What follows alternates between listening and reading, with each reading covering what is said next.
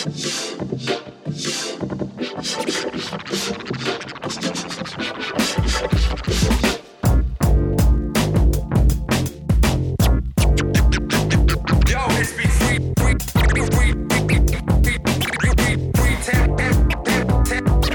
world. You're listening to Cameron Reilly on the Podcast Network. Thanks for coming back. My guest today was recommended to me by long-time listener and supporter of the show, Russell Buckley, who I believe is still in Berlin somewhere. Uh, Jane Mason is the guest of the show today. Jane is a strategy consultant, originally from Toronto in Canada now living in London, and she's an expert on the Myers Briggs personality testing, and that's what we're going to be talking about today because I know very little about it. Welcome to the show, Jane Mason. Thank you very much. Now, in my uh, little bit of research for the show, I read up on Myers Briggs, and, and having worked for large organisations like Microsoft over the years, I have had to sit uh, a range of personality tests usually uh, so my managers could tell me everything that was wrong with me uh-huh. and um, why nobody liked me. But um, I, I, I, can't remember spending a lot of time on Myers Briggs, but I did some research in Wikipedia, and I'd like to talk to you about uh, whether or not you think it's accurate. There, there seems to be a, mm-hmm. a, number of people who think it's bunk. But then mm-hmm. I then I did a test. I did one of these online tests yeah. And it came up with a result for me, which is eerily sounds like me. Mm-hmm. So uh, something's going on. Anyway, why don't, why don't we talk a little bit about your uh, how you use Myers Briggs? What, what what do you do with the Myers Briggs type indicator? Um, typically, what I do with the MBTI, which is the Myers Briggs type indicator, is I use it in my work with my clients. And I will use it with individual clients who I'm coaching, and I will also use it with groups or teams of clients who are trying to think about, um, you know, getting along better, being more productive as a team. So very much in the spaces of executive coaching, which is all about helping people reach their, you know, professional potential, and group dynamics, which is all about helping groups work together more effectively uh, discuss things more effectively, make decisions in a more inclusive and efficient manner, and be able to implement what they've been discussing. So that's how I use the MBTI. It's very much based in the business world and in the world of my clients. Now, the history behind this, when I started reading it, is quite fascinating. Uh, I, yeah. I, would never have guessed that this is where it came from. Uh, according to Wikipedia, which is which is my Bible, um, it was developed by uh, a mother and daughter team, Katharine Cook yes. Briggs and her daughter Isabel Briggs Myers, yep. during World War II, based yep. on some of the theories of Carl Jung. Yes. Now, uh, they developed it, it says here, that for, to help women who are entering the industrial workforce to identify the sort of wartime jobs where they would be most comfortable and effective. How interesting. Okay, that that is interesting, and I even I did not know, and it's interesting that Wikipedia says that they developed it for women. I, you know, Katharine Briggs and Isabel Briggs Myers absolutely developed it um, during World War II, and the original purpose was, I thought, to assist people, not not so much to assist women per se, but to assist people in finding the best possible match between their skills and desires and career opportunities during World War II.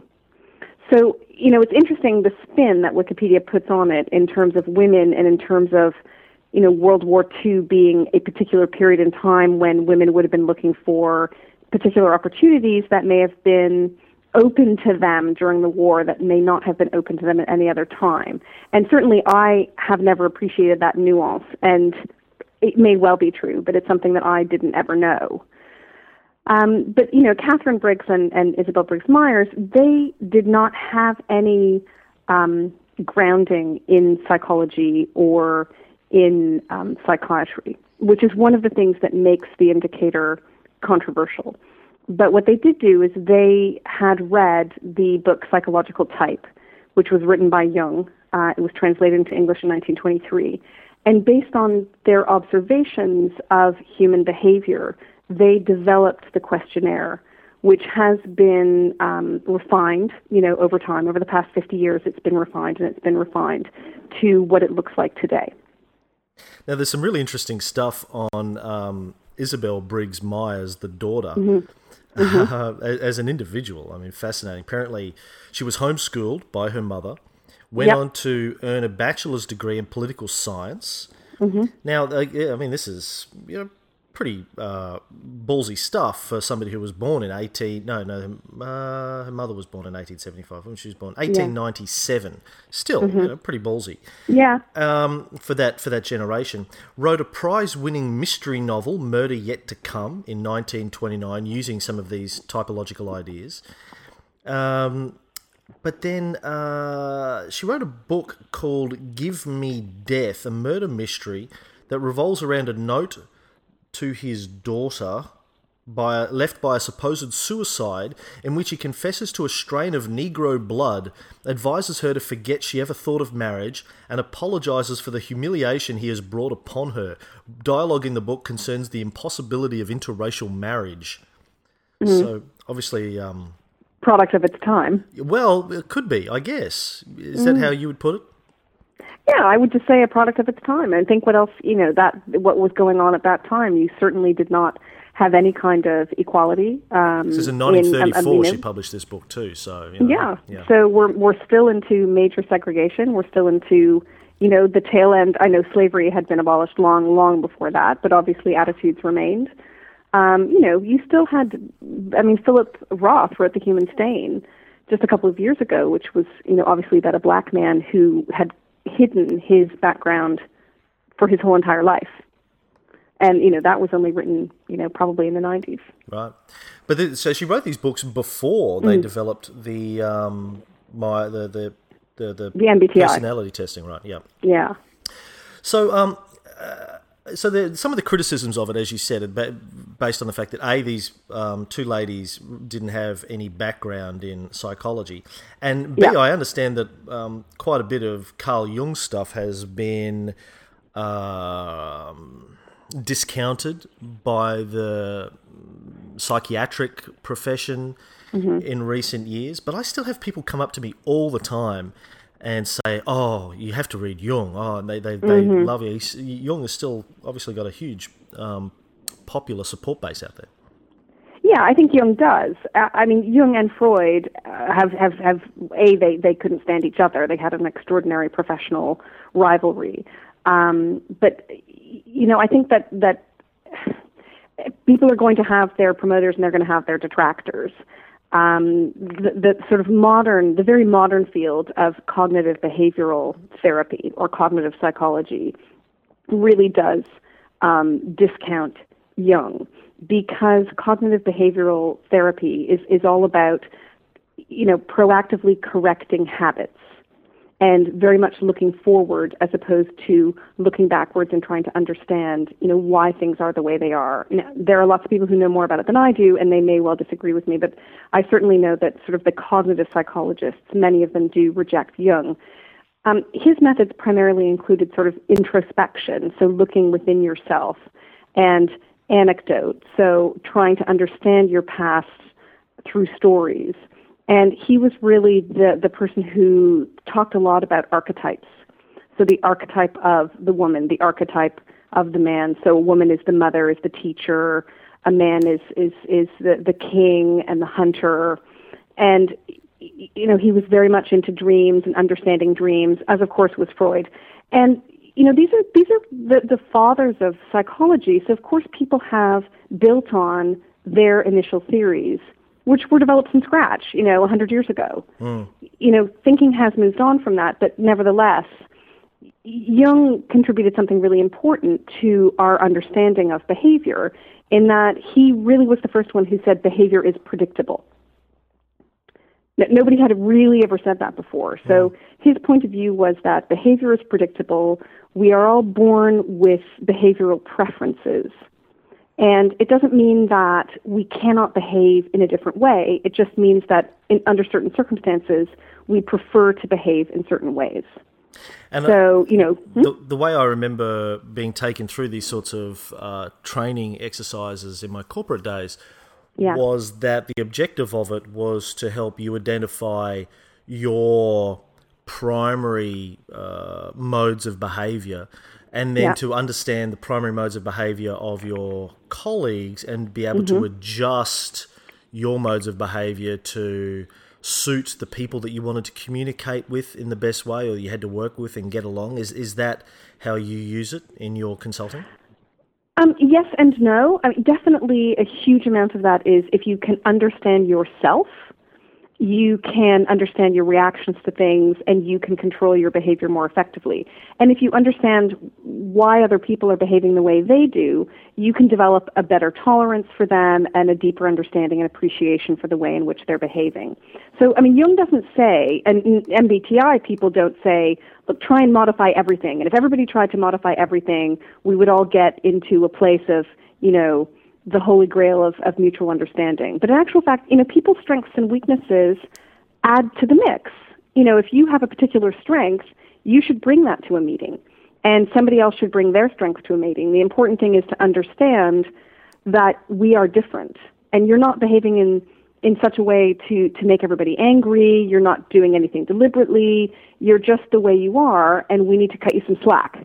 And we need to kind of utilize you for what you're really, really good at and backfill for you, you know, for the things that you're not so good at. And if we do that for everybody on the team, then the team should really outperform.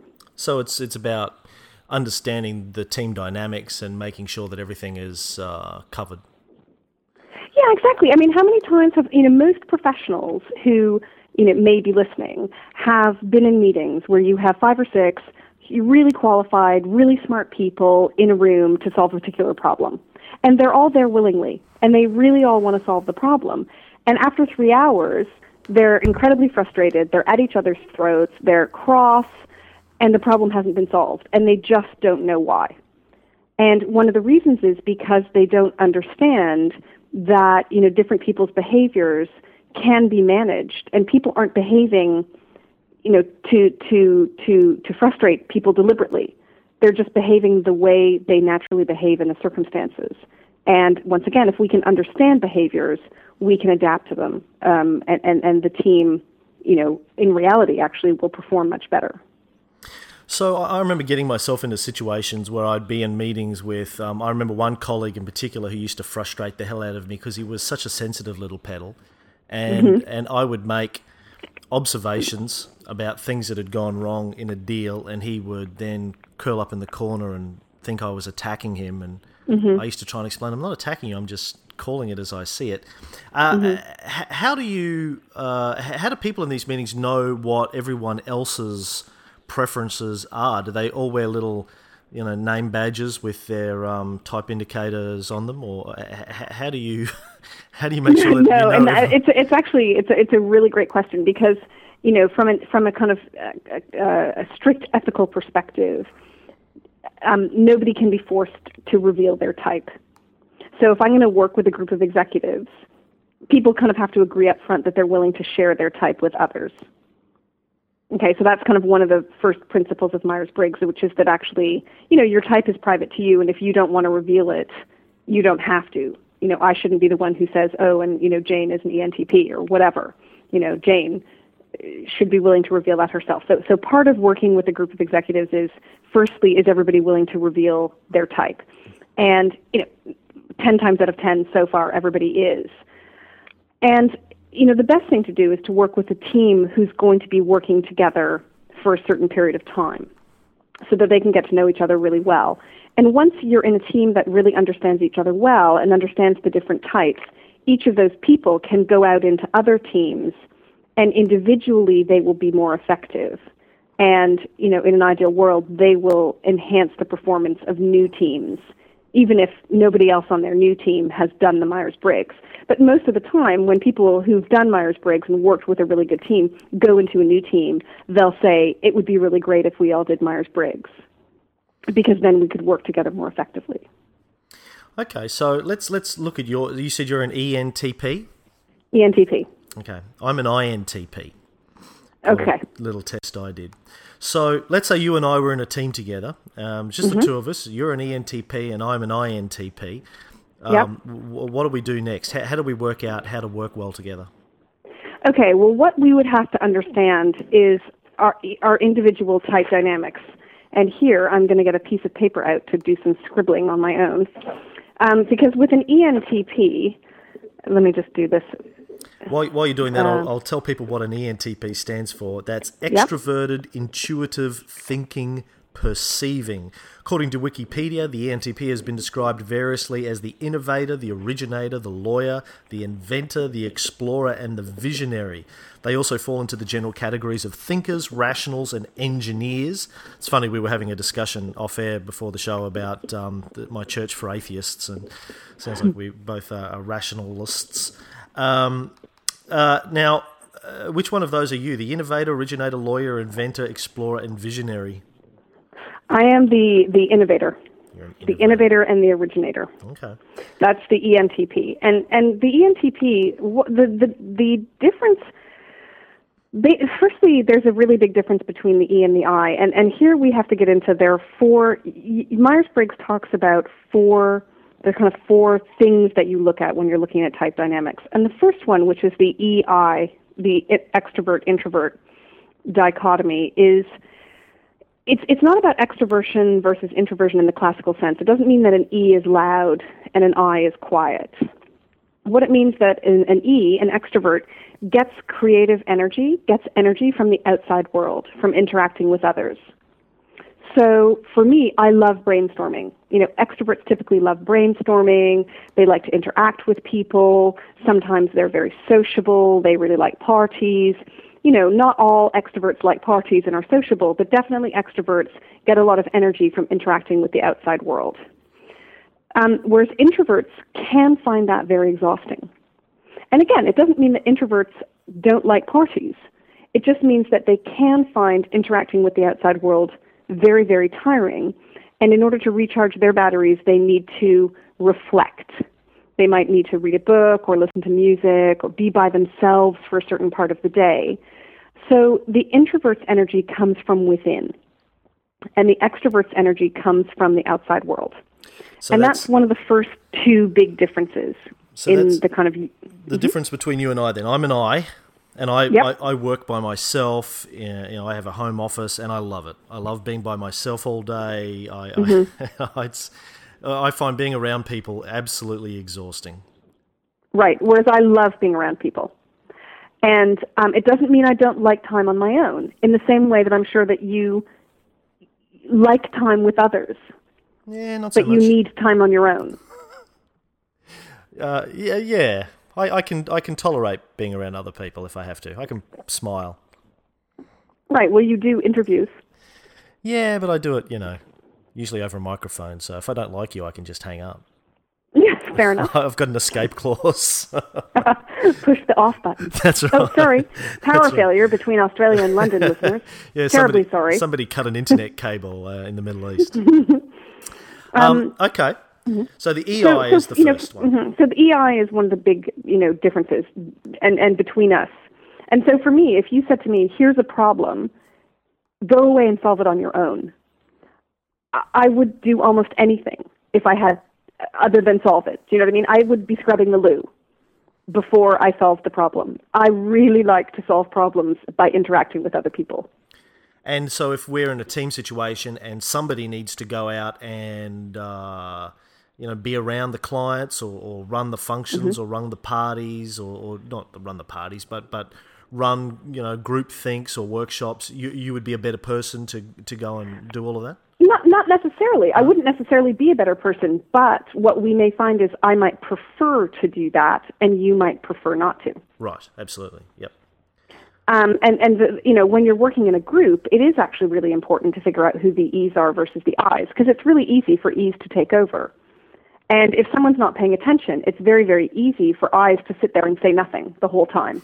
and you know that they're thinking and they have a contribution, but you have to make space for an introvert to talk you have to ask them a direct question. Absolutely. You know, or you ha- you also have to give introverts time to absorb data, make a decision before they're willing to come out with it. The big, you know, the, one of the big differences and questions that you can tell somebody who's E versus I is you take them back to school And um, you know, imagine you're in a scenario where you're in the classroom and the teacher says, "Okay, children, 60% of your grade is going to be class participation." At that point, all the E's in the room, myself included, just thought, "This is fantastic. I will have to do no work. All I have to do is blab the whole time, and I will get a good grade." And all the I's died a thousand deaths and thought, oh my God, that's the worst piece of news I've ever heard. Because typically I's don't like to kind of say a sentence before they've got it fully formed in their mind, you know, with the full stop on the end.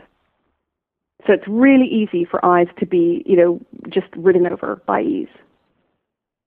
Yeah, the, the interesting thing um, from my experience is, I mean, most people, probably a lot of people listening to this, won't believe it when I say I'm an introvert. And most people, uh, you know, never believe me when I say I'm shy and I don't like being around people because I'm very loud and I'm I'm you know when I'm out in public I usually don't stop talking and I do control the room and and I'm very you know in, in school I was uh, on stage a lot doing plays mm. and and you know always performing what people don't realize it was a that was a character that I, I learned to put on as a as a young kid I mm-hmm. learned I learned that if I put on the uh, smart ass loudmouth character that people didn't ask me questions and I didn't have to talk about my alcoholic father or the fact that he beat me up every day and all that kind of stuff that I didn't want people to know about. So you put mm-hmm. on, you know, masks, you put on personality types. And mm-hmm. in, do you find that introverts sometimes act as extroverts to uh, hide?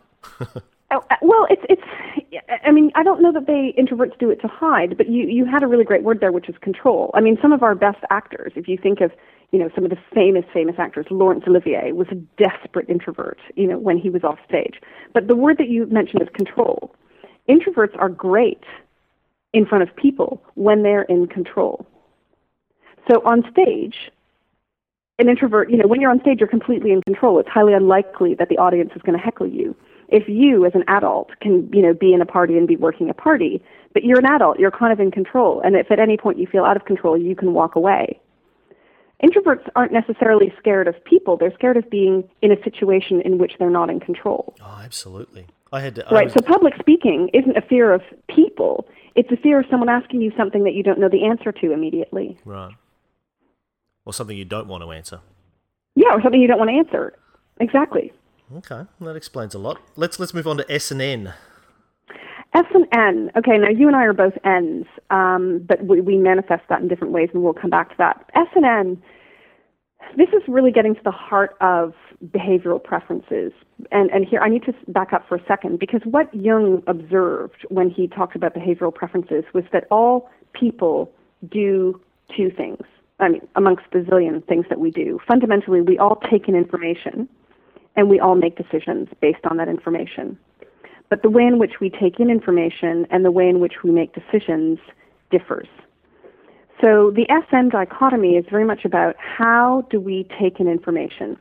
And on one side you have S, which stands for sensing. And on the other side you have N, which stands for intuiting, because the I was already taken up with introvert. So they had to make it an N. And um, S people take in data in great detail and along the five sensing channels, they literally see, they feel, they smell, you know, they, they taste, they hear. And so an S person has an extraordinary capacity for detail. And it could be, you know, detail of the written word. You know, they could just, they could read and absorb and remember everything that they see on the page. Um, if an S person goes through a storm, you know, or a hurricane, and you say, what was it like? They'll be able to describe the sound of the wind and the feeling of the rain and the, the size of the drops and the, the taste of the salt. And they'll really be able to take you through the detail of what it was like experiencing that storm. You know, S people often, if they leave a room, they can tell you the color of the walls, how many people were in the room you know, they, they really absorb an extraordinary amount of information about their environment. They tend to be literal and, you know, they tend to kind of see things for what they are. Whereas N people, the intuitors, they tend to be less detail orientated and they tend to see things for what they could be as opposed to what they are. So an N person is always turning something into something else. You know, it's a, a tree isn't just a tree. It's it's a place where aliens hide. You know, I'm, I'm not giving a great example, but N people, they, they really don't take in the detail of the here and now. They translate it all into what it could be. So everything is a kind of symbol. Everything is is has possibilities. And I read that it isn't just what it is. I read that N people are prefer to sort of trust their hunches and their gut feelings, and you know, run off of uh, are more prepared to trust those sorts of blink moments. Have you read Malcolm Gladwell's book yeah. Blink? Um, yeah, I, I, I think that I don't know that they're more prepared to. I think it's more that they they put together detail and process it very quickly, so they draw conclusions much more rapidly than S people. So S people, they, as I say, they tend to be linear. So they'll put all the dots together. They'll go, you know, A, B, C, D, E, G must be next oh no, it's F. Or, you know, but they, they, they, they add things together in a very linear way. Whereas N people go A, B, Z. Yeah, it must be Z. Yeah, I got it. It's Z. Yeah. So N's just just formulate hunches much more rapidly. It doesn't mean they're right, and that's the danger. N's N people, and you and I are both N's. We often think that we're right. We kind of put together a data set and we and we draw a conclusion very quickly. Um, whereas S people are much more cautious about drawing a conclusion until they have all the data they feel they need. Have you read Malcolm Gladwell's book Blink?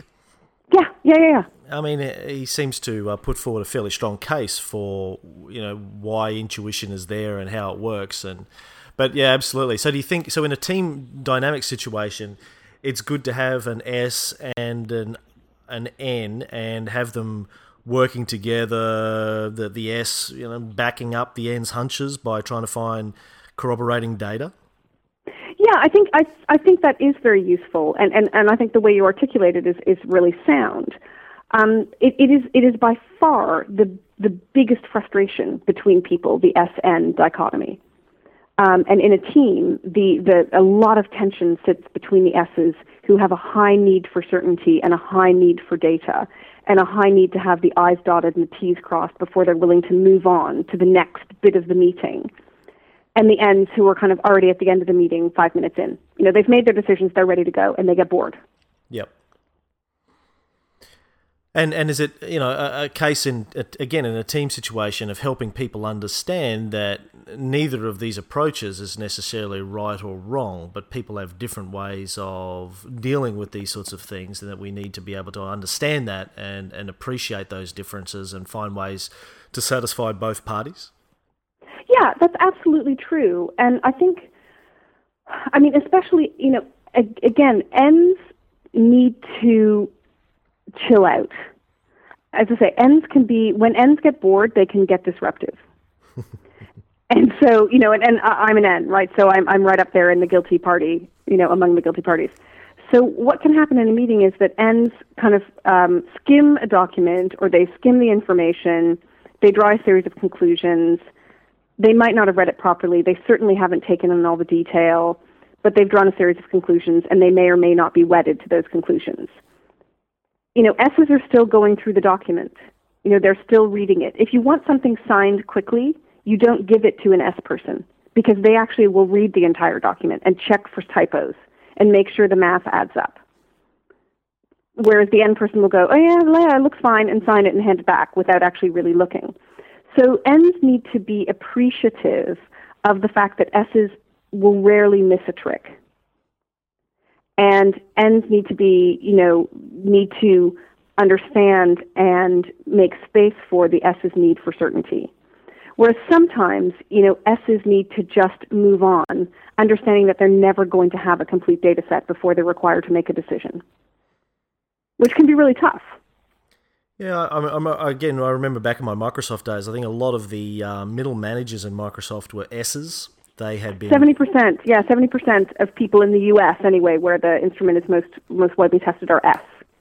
And I and I think Microsoft as an organization tends to promote detail oriented people because it's a company that's very much run on spreadsheets and understanding the numbers. And I, I would be in situations with managers where I would say, Well, I think we need to go over here and do this thing. And they'd say, Why? And I'd say, Well, it just seems like this is the right place for us to be right mm. now. And I get this vibe from talking to customers and listening, seeing what's happening in the market that we need to be doing this. But unless you could, you know, build a 35 page spreadsheet to justify that, it was very, yeah. very difficult to get support for those sorts of initiatives. Yeah, and the thing is, you can appreciate it, and, and of course, the people you're talking about are software engineers. No, these are. And you are... can appreciate that that detail orientation is critical when you're building a bridge.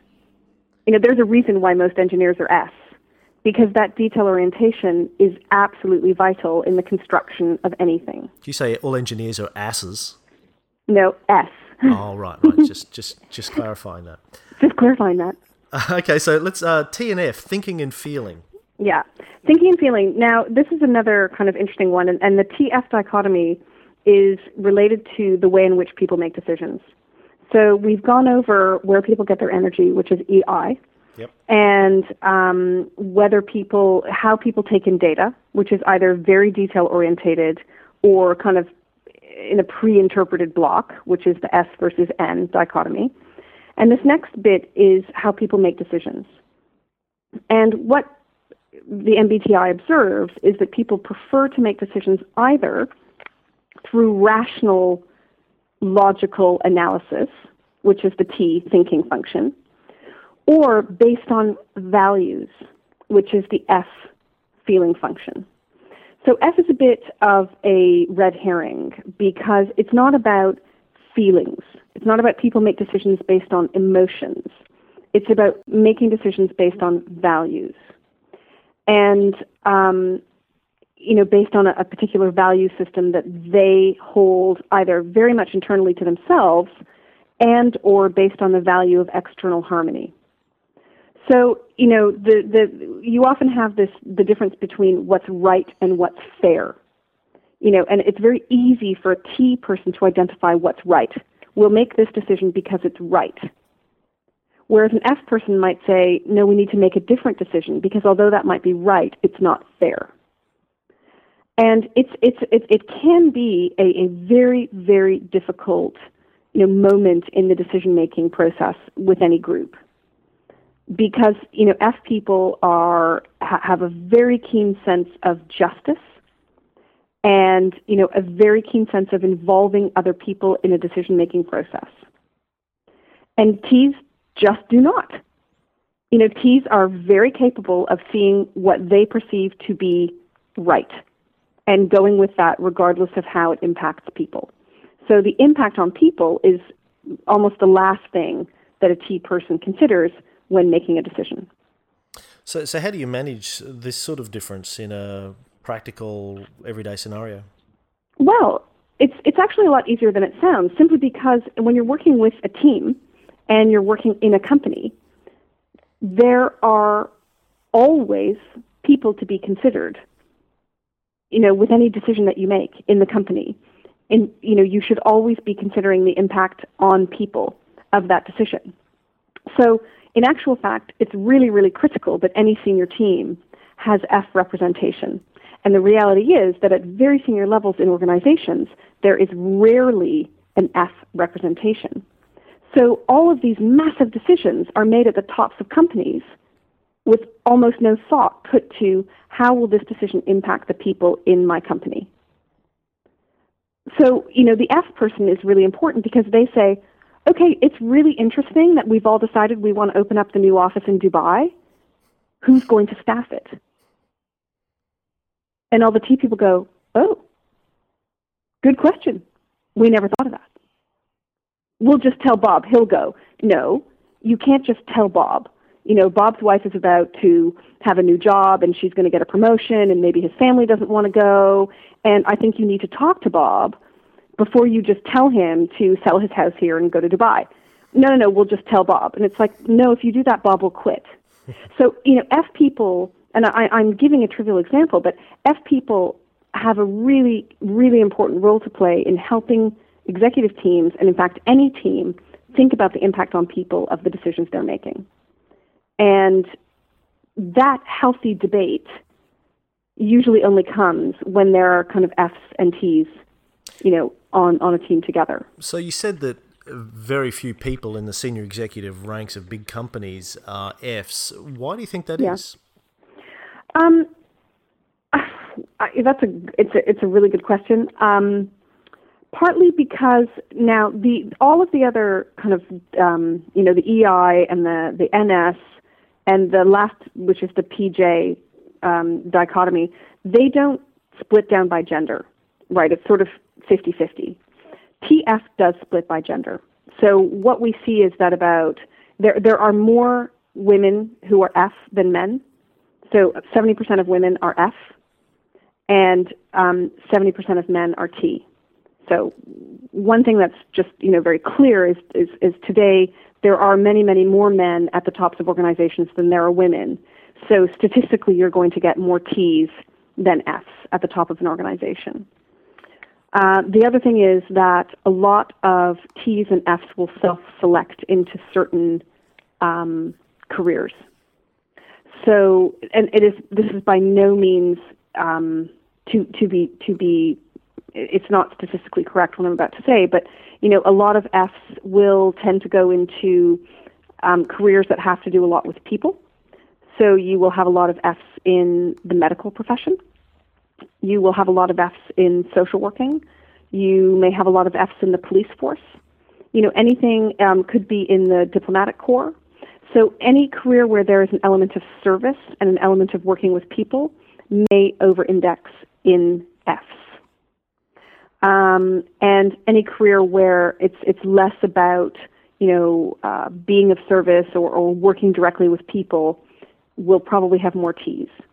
So the tops of any of these huge organizations will be dominated, well, are dominated by men, and are probably dominated by men who are T's versus men who are F's, simply because they don't self-select into, you know, managing global companies, and more men are T's than F. And you, so you, that that's why that happens. And do you think this causes a problem with uh, the way that big corporations are being run today? I think it does actually, because you know the, the most important asset that a company has is the people who work in it. You know, and the reason it's the most important is because they have two legs and they can walk.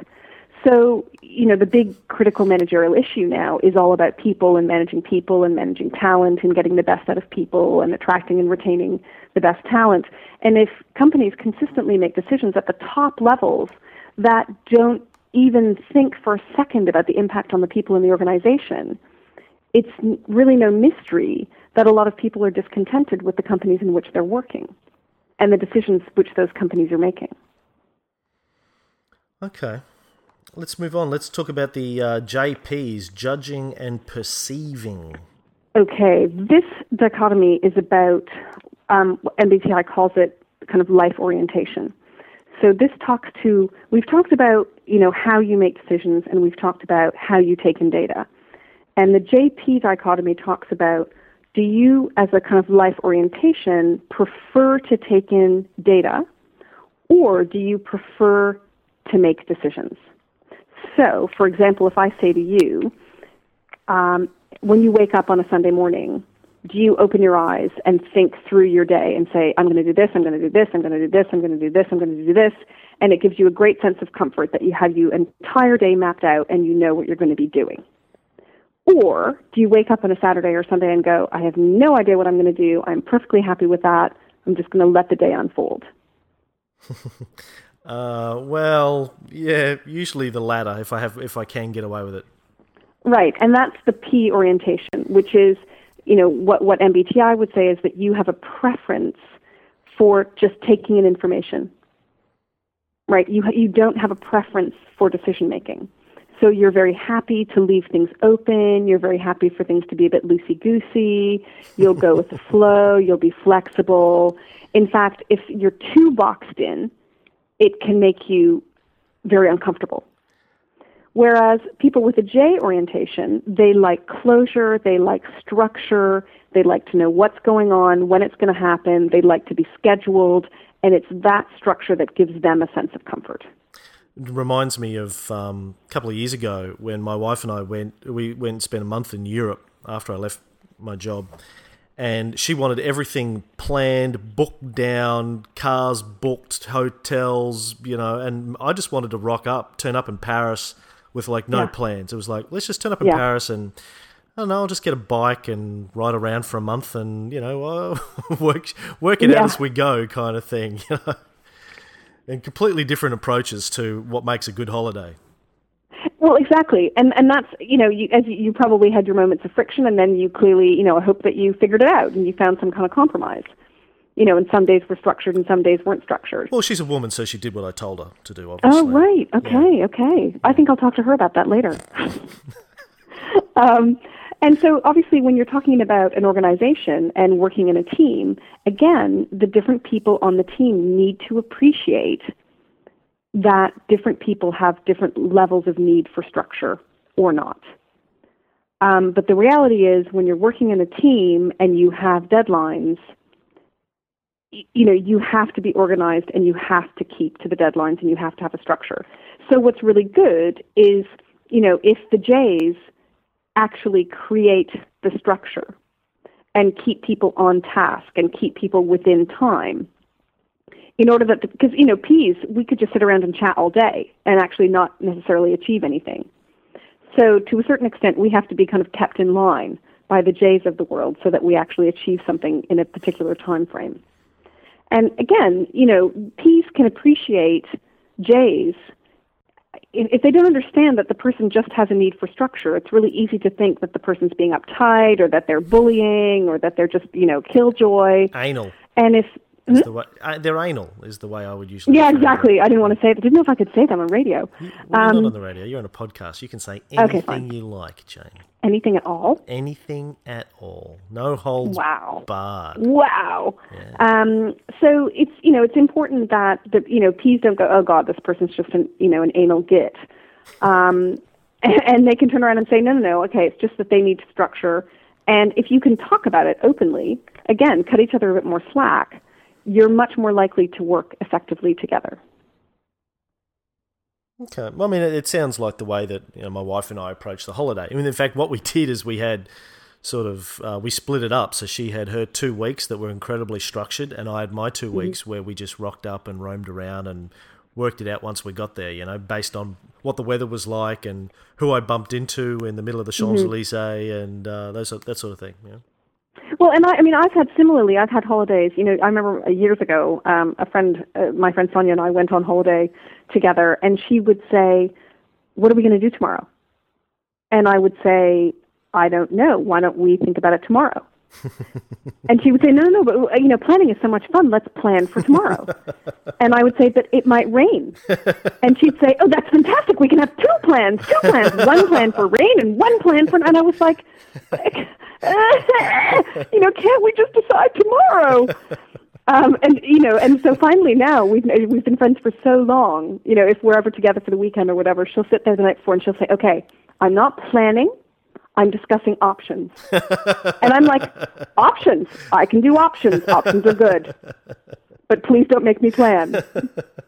Because that makes her feel better, that she has some idea of what the options are for the next day. And I'm okay with options because it doesn't constrain me. Yeah, uh, the Wikipedia thing I've got here says that uh, the the uh, JP um, preference aligns to left brain and right brain dominance, with the, the left brain, the logical, being the judging type personality, and the right brain, the more creative, being the perceiving. And I know that left brain, right brain dominances are sort of frowned upon as well in cognitive psychology these days, but it does seem that you know the logical people want a framework. Although I consider myself, you know, predominantly logical most of the time, and yet That's because you're a T.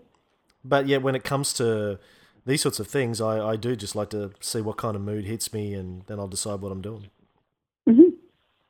Confusing. Yeah. Yeah. Okay, so okay, we, so we've done a, a basic rundown of the, the the the what do you call those things? The dichotomies. Yeah. Or we yeah, yeah. Um, so let's talk about. Uh, uh, we- we've talked a little bit about practical application in the workplace. Is this something that you think should be more understood, generally speaking, in our society? Is this something we should be teaching kids when they're in school so they have a better understanding? I've got seven year old boys. Should my boys be, mm-hmm. you know, thinking about this when they're figuring out how to get along with kids in the playground and, and how to how to deal with teachers, how to give teachers with certain certain preferences what they need? Well, I think seven might be a little bit young, um, simply because I think at seven they don't necessarily have the ability to rationalize yet. So I don't know that they'd be able to get along with this so well. I mean, they can play. They can play Halo Three. I mean, if they can play Halo 3. yeah, exactly. If they can play, yeah. um, I, I I don't even know any video games, so I can't even give you a witty repartee on that one. Um, Jung argued that we are born a certain type, and we will, and and that's the way we are.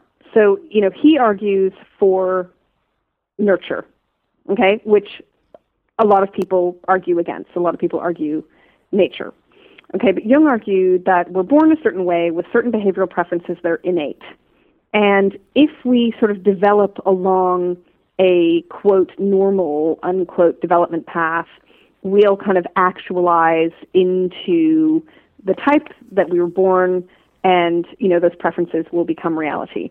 Now, if our development is interrupted by some kind of shock or trauma, like the early death of a parent or, um, you know, a very uh, disruptive home life, then we could develop coping mechanisms which kind of hide our true behavioral preferences. So that's kind of one thing to remember as we go into the discussion of, of life skills. I, I, I mean, seven is, is clearly too young to take the indicator, and I think a good time to take the indicator is, is if you were going to do it is university, you know, university or your first job or something like that. Now, the point is, this is just one of many, many, many psychometric tests or instruments. Um, there are loads of different ones. There are ones that particularly focus on a leadership style. There are ones that focus on how you deal with conflict. There are ones with focus on your behavior under pressure.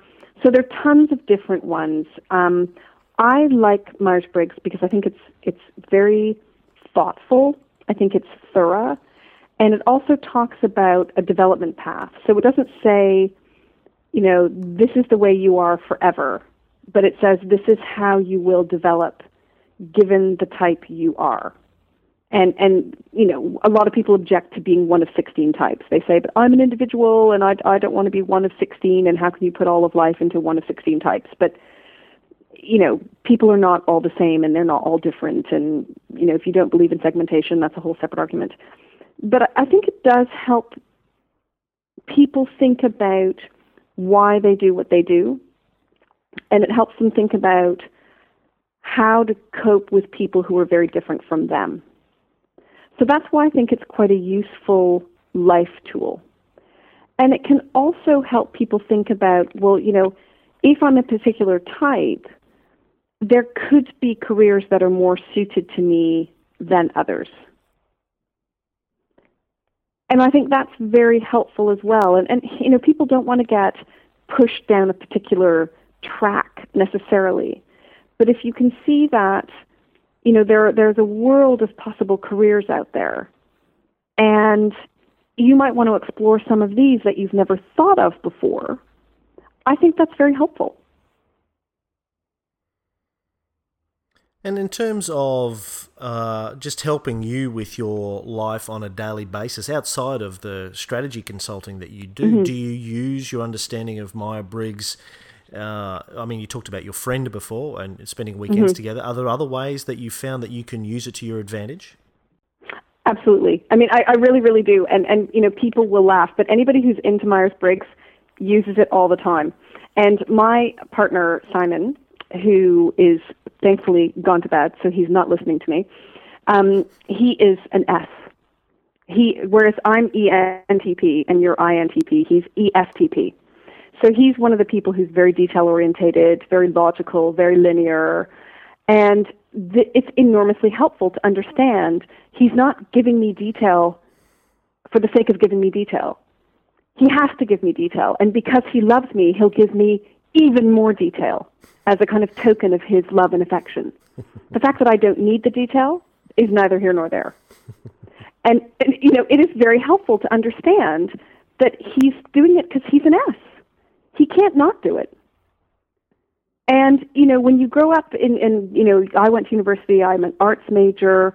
The vast majority of my friends are kind of arts majors from university. I don't know a lot of scientists. I don't know a lot of people who are S. And, you know, seriously, our relationship, one of the reasons that it's functioned so well is because of Myers Briggs, which sounds completely lame. but a lot of people who are really into Myers Briggs would say the same thing. So you uh, does uh, is he into Myers Briggs as well? I mean, do you do this? No, he hates it. he hates it. But okay, so I'll give you another example. Sabine, this is uh, Russ Buckley's wife. For those of you who are familiar with Russ, she's a big F. And if I ever have to have a really difficult conversation with somebody, or I ever have to give someone difficult news or bad feedback, or have to have a really tricky, highly political, potentially very emotive conversation, I will always talk to her about it first. Right. Because she is adept at thinking about anticipating how someone might feel or how I might feel and helping me think about different angles for the conversation strategy that I would never have thought of in a million years. When I have to write a difficult email uh, I usually run it past my wife first. Not only is she a, mm. an, a journalist and an editor, but being a, an F, she's able to say, "Well, you probably should say it like this rather than like mm-hmm. that." And I'm like, "Oh, mm-hmm. right, yeah, that makes sense." I don't know why I didn't think of that because I'm I can be very yeah. very blunt and direct. Yeah, how come you think that you dumb asshole is going to work? it's accurate. I mean, I'm just trying to be honest yeah, and accurate. It's right. Yeah, Get over yourself. Right. Okay, so you know we we should uh, all you know uh, surround ourselves with people who are the opposite dichotomy to us that we can call upon, identify when we need help, and call upon these people to uh, help us uh, think through our approaches to these sorts of situations, perhaps. Yeah, and I and I think that's in in your private life. I think that's great, and I think in your professional life, you know, there really are people out there who by dint of the fact that they're different from you, can help you do things that you find hard. Yep. You know, there are people out there who are just really, really organized, who are very structured, or who are super creative, um, you know, who can help you think about things in a totally new and different way. And you know, it, it's it's hard working with people who are of a different type. It's really hard, but in the end, the product is usually better. Jane Mason, thanks for coming on. It's been fascinating. It's been really great talking to you. Thank you.